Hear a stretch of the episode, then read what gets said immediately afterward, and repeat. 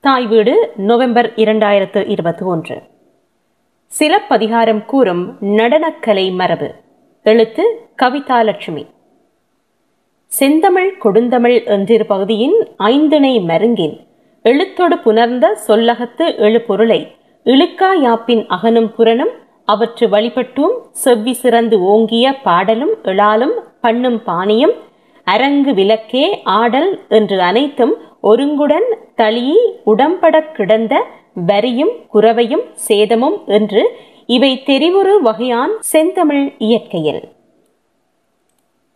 இயற்றப்பட்ட உரை இடையிட்ட பாட்டுடை செய்யுள் சிலப்பதிகாரம் என்பதை அந்நூலின் இறுதி கட்டுரை பாகத்தாலும் முதற் பதிகத்தாலும் அறியலாம். முடியுடை வேந்தர் மூவரது நாடுகளினதும் ஆடல் வகைகள் இந்நூலில் கூறப்பட்டிருப்பதை அரங்கம் ஆடலும் தூக்கும் வரியும் பரந்து இசை எய்திய பாரதி விருத்தியும் என்ற புகார் காண்ட கட்டுரையாலும் ஆறுபடி சாத்துவதி என்றிரு விருத்தியும் நேரத்தோன்றும் வரியும் குறவையும் என்றவை அனைத்தும் என்ற மதுரை காண்ட கட்டுரையாலும் வரியும் குறவையும் என்று வரும் வஞ்சிகாண்ட கட்டுரையாலும் அறியலாம். சிலப்பதிகார நடனங்கள் அடிப்படையில் இரு வகையானவை. முதலாவது நாட்டிய நன்னூல் நன்கு கடைபிடித்து வேத்தியலாகவும் பொதுவியலாகவும் ஆடப்பட்டவை. சிலப்பதிகாரத்தில் இவை தனியொருவராலேயே ஆடப்பட்டிருக்கின்றன. சங்க காலத்தில் பரிசில் நாடி நாடு விட்டு நாடு சென்று அரசவைகளிலும் நகரங்களிலும் ஊர்களிலும் விரலி ஆடிய தனியால் நடனம் பின்னர் இலக்கண நூல் சார்ந்த வேத்தியல் பொதுவியலாக வளர்ந்து விட்டதை சிலப்பதிகாரத்தில் காண்கிறோம். இரண்டாவது வகை சமூக நடனங்களாகவும் குழு நடனங்களாகவும் ஆடப்பட்ட வேட்டுவ வரி ஆயச்சியர் குறவை குன்றக்குறவை போன்றவை. இவை பின்னர் நாட்டார் வழக்கு நடனங்களாகவே தொடர்ந்தன. இந்த ஆடல்களை இன்னொரு வகையாக பகுப்பாய்வு செய்தால் நெய்தலில் தொடங்கி மருதம் பாலை முல்லையூடாக குறிஞ்சிக்கு செல்லும் சில பதிகார கதையில் ஐந்திணை ஆடல்களும் ஒரு வரன்முறையில் வருவதை காணலாம். பட்டினமாகவும் அரசிருக்கையாகவும் ஆகிவிட்ட நெய்தல் நிலப்புகாரில் மாதவி அரங்கேறியது நாட்டிய நன்னூல் கூறும் வேத்தியல். இது அரங்கேற்று காதையில் வருவதாகும். கடலாடு காதையில் புகாரின் மருவூர் பாக்கமாகிய மருத நிலத்தில் பொதுமக்கள் காண மாதவி ஆடிய பதினோராடல் பொதுவியல். இது மருத நிலத்துக்குரியது என்பதை இந்த ஆடல் வயல் நிலத்து கடையத்துடன் முடிவது உணர்த்துகிறது. நாட்டிய நன்னூல் வேத்தியல் பொதுவியல் இரண்டையும் உள்ளடக்கியது என்பதை அரங்கேற்று காதையில் மாதவியின் நன்னூல் புலவன் தகமை கூறுமிடத்தில் காணலாம். மாதவியின் ஆடல் ஆசான் இருவகை கூத்தின் இலக்கணம் அறிந்தவன் என்பதிலிருந்து மாதவி இரண்டையும் கற்றறிந்திருக்கிறாள் என்பதையும் உய்த்தறியலாம். புகாரில் இருந்து மதுரை செல்லும் வழியில் பாலை நிலத்தை கடக்கும் பொழுது வேட்டுவர்கள் தம் பகைவர்களின் ஆனிரையும் வழிப்பறையும் வெற்றியும் வேண்டி கொற்றவை குறித்து ஆடியதாக வேட்டுவ வரி வருகிறது. மதுரை நகரின் புறத்தே முல்லை நிலத்து ஆயர் சேரியில் தீய நிமித்தங்கள் பலகண்டு மாயவனையும் நப்பின்னையையும் பரவி ஆயர் மகளிர் ஆடியது ஆட்சியர் குறவை. குன்றம் சேர்ந்த கண்ணகி காதற் கொழுனனோடு வானுலக சென்றதைக் கண்ட குறிஞ்சி நிலக்குறவர் தெய்வம் கொண்டு ஆடியது குன்றக்குறவை எல்லா வகையான ஆடல்களையும் காய்தல் உவத்தல் இன்றி தூர நின்று பார்த்து இலக்கியமாக்கியது இளங்கோவடிகளின் துறவு. ஆடி நல் நீழலின் நீடு இருங்குன்றம் காட்டுவார் என்கிறது சிலப்பதிகார முடிவு கட்டுரை. இன்றைய பரதநாட்டிய அரங்கேற்றம் தனியாள் நடனமே. இதற்கு ஒரு நீண்ட வரலாற்று தொடர்ச்சி இருக்கின்றது என்பது பார்க்கப்பட வேண்டியது. சிலம்பு கூறும் நடனங்களுள் அரங்கேற்று காதை ஆடல் தவிர்ந்த ஏனையவை சமயம் சார்ந்தவை. அவற்றுள்ளும் பதினோரு ஆடலுக்கு தனியான சில சிறப்புகள் உண்டு. எமது கலை மரபுகள் யாவற்றுக்கும் பொதுவானதாக இருப்பவை ஆன்மீகம் குறியீடு இலட்சியம் கதை சொல்லல் அழகியல் போன்ற கூறுகள். சிலப்பதிகாரத்து நாட்டிய நன்னூல் ஆடல் பின்னர் பக்தி காலத்தில் கோவில் சார்ந்த தேவரடியார் வருதமாகிய பொழுது அதன் முக்கிய உரிப்பொருளாக அமைந்தது ஆன்மீகம் சார்ந்த கதை சொல்லல்.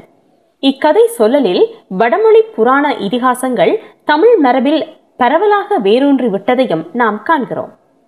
பரதம் தேவதாசி மரபில் இருந்து புத்துயிர் பெற்று இன்றைய தமிழ் ஆடற்கலையாக வந்துவிட்ட பின்னரும் இந்த உரிப்பொருள் தொடர்வது நாம் கண்கூடாக காண்பதொன்று. இந்த மரபின் தோற்றுவாயாக தமிழில் நாம் அறியும் மிக பழைய எடுத்துக்காட்டு மாதவி ஆடிய பதினோராடல் பதினோராடலின் பேசுபொருள். பதினோராடலின் பேசுபொருள் மாதவி ஆடிய பதினோரு ஆடல்களும் சடங்குசார் ஆட்டங்களாகும். அவை வேறுபட்ட பாத்திரங்களின் செயல்களை தானே ஆடி நிகழ்த்தி காட்டியிருப்பது குறிப்பிடத்தக்கது. இவ்வாடல்கள் அற்றை நாளில் ஆடப்பெற்ற ஆடல் முறைகளையும் பண்டை தமிழர் ஆடல் மரபுகளையும் விளக்குகின்றன.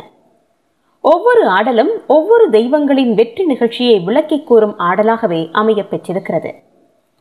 இந்த நடனங்கள் பல மெய்ப்பாடுகளை நடன வடிவங்களூடாக வெளிப்படுத்தி இருந்தாலும் இந்நடனங்களில் அடிப்படை பாவமாக வீரம் விளங்கி நிற்கிறது.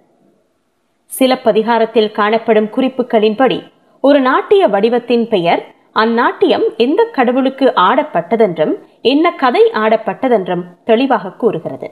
இருப்பினும் இந்த நாட்டியங்கள் என்ன முறையில் ஆடப்பட்டது எந்த வடிவில் ஆடப்பட்டன என்ற குறிப்புகள் காண கிடைக்கவில்லை. சங்க இலக்கிய குறிப்புகளிலும் கதைகள் தொடர்பான கடவுளர்கள் தொடர்பான சிறு வேறுபாடுகள் இருக்கின்றன.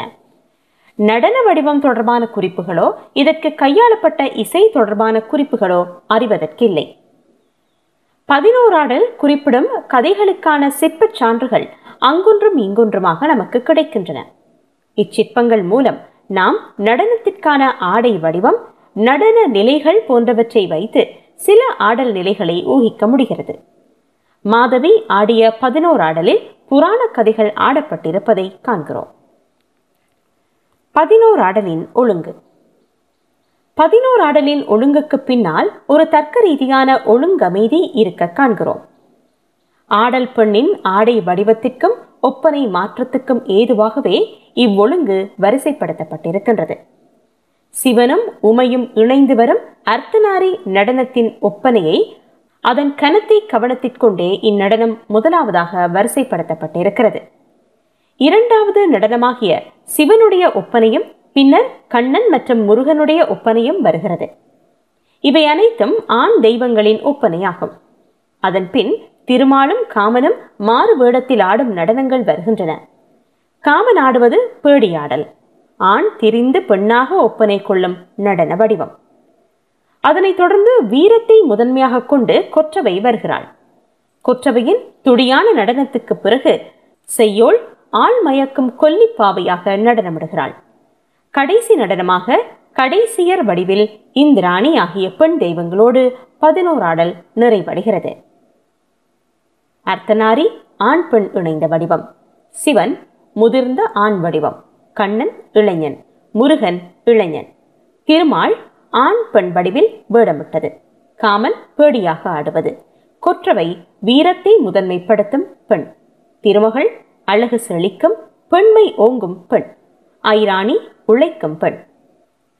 இந்த ஒழுங்கை நாம் கூர்ந்து கவனித்தோமானால் அர்த்தநாரியில் இருந்து சிவன் கண்ணன் முருகன் பேடி கொற்றவை திருமகள் இந்திராணி என ஒப்பனைக்கு ஏதுவாகவே ஒழுங்கமைக்கப்பட்டிருப்பதை காண முடியும். ஆடல் வடிவமும் ஒப்பனை வடிவமும். சிலப்பதிகார காலத்து நடன வடிவங்களின் சான்றுகள் இன்று நம்மிடமில்லை. அன்றில் இருந்து இன்று வரை உரை ஆசிரியர்களும் ஆய்வாளர்களும் சிலப்பதிகாரம் கூறும் கலை நுணுக்கங்கள் தொடர்பாக பல ஆய்வுகளை மேற்கொண்டு வருகின்றனர் பிற்காலங்களில் கட்டப்பட்ட கோயில்களில் பதினோரு ஆடலில் கூறப்பட்ட கதைகள் தொடர்பான சிற்பங்கள் உள்ளன. இவைகள் மூலமே ஒப்பனை வடிவங்களை நாம் ஊகித்தறிய முடியும். பதினோரு ஆடலில் கடவுள் வாழ்த்து. பதினோரு ஆடல் தொடங்கும் முன் கடவுள் வாழ்த்து பாடப்படுகிறது. சிலப்பதிகாரத்தில் உள்ள கூற்றுப்படி இசைக்குழுவினருக்கான இடம் அரங்கில் தனியாக ஒதுக்கப்பட்டிருக்கிறது. இவர்கள் இறைவணக்க பாடலை பாடிய பின்பு ஆடல் தொடங்கியதாக குறிப்பிடப்படுகிறது. இவ்வணக்க பாடல் பதினோரு ஆடலுக்குள் இல்லை. கடவுள் வாழ்த்தினை இசை கலைஞர்கள் இசைத்ததாகவே குறிப்பிடப்பட்டிருக்கிறது. இறைவணக்க பாடலை பாடிய பின்பு ஆடல் தொடங்கியதாக குறிப்பிடப்படுகிறது. அதேவேளையில் இறைவணக்க பாடல் இன்றைய வழக்கின் போக்கில் பிள்ளையாருக்கு பாடப்பெற்றதாக எவ்விதமான குறிப்புகளும் இல்லை. மாயோன் பாணியும் வருணப்பூதர் நால்வகை பாணியும் நலம்பெரு கொள்கை வானூர் மதியமும் பாடி. என்ற சிலப்பதிகார செய்யுள் வரிகளின் மூலம் மாதவி பதினோராடல் தொடங்கும் முன்பு பாடிய கடவுள் வாழ்த்து மாயோனுக்கும் வருண பூதர்களுக்கும் நிலவுக்கும் வாழ்த்து பாடியதாகவே குறிப்பிடப்பட்டிருக்கிறது. அதில் வணங்கப்படும் தெய்வங்கள் மாயோன் வருண பூதர்கள் மற்றும் திங்கள் ஆகியவையாகும். பதினோராடல் அமைதி. கொடுகொட்டி பாண்டரங்கம் அல்லியம் மல்லாடல் துடிக்கூத்து குடைக்கூத்து குடக்கூத்து மரக்காலாடல் பாவைக்கூத்து கடையம். சிவனும் உமையும் கைகொட்டி ஆடிய கொடுகொட்டியும் அதைத் தொடர்ந்து சிவன் நீரணிந்து திரிபுரம் எரித்தாடிய பாண்டரங்கத்துடன் தொடங்கும் பதினோராடல் தொடர்ந்து வஞ்சன் கஞ்சனை கண்ணன் வதைத்து ஆடிய ஆடலுடனும் மல்லனை வென்று ஆடிய மல்லாடலுடனும் தொடர்கிறது. அவுணர்களை வெல்ல ஆடிய துடியும் குடையும் முருகன் ஆடியது நீள் நிலம் அளந்தும் நெடும்பூமி தாவி அளந்தும் மாயோ நாடியது குடக்கூத்து. ஆண்மை திரிந்து பெண்மை கோலத்தில் காமன் ஆடியது பேடிக்கூத்து. உண்மை போரால் அவுணர்களை வெல்லல் அரிதென்றதால் வஞ்சப் போரால் மரக்கால் பூண்டு கொற்றவை ஆடியது மரக்கால் ஆடல். கொல்லிப்பாவை வடிவெடுத்து செய்யோல் ஆடியது பாவைக்கூத்து. இறுதியாக கடைசியர் வடிவம் கொண்டு இந்திராணி மருது நிலத்தில் ஆடியது கடைக்கூத்து.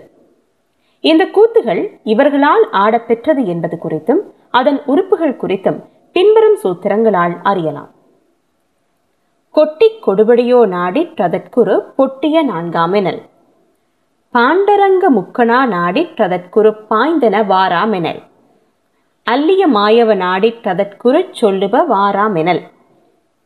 நெடியவ நாடிற்று மல்லாடன் மல்லிற்கொடியா உருப்போரைந்தாம் துடியாடல் வேல் முருகனாட லதனு கொடியா உருப்போரைந்தாம் அருமுகத்தோ நாடல் குடைமற்றதற்கு பெருமுகத்து நான்காமெனல். குடத்தாடல் குன்றெடுத்தோ நாட லதனு கடைக்குபவைந்துரு பாய்ந்து. காமனதாடல் பேடாட லதற்குறுப்பு வாய்மையின் நாராயி நான்கு. மாயவளாடன் மரக்கால் அதற்குறுப்பு நாம வகையைச் சொல்லுங்கா நான்கு. பாவை திருமகளாடி சதற்குறு போவாமலொன்றுடனேயொன்று கடைய மயிராணியாடி சதனு கடைய உறுப்புக்கள் ஆறு.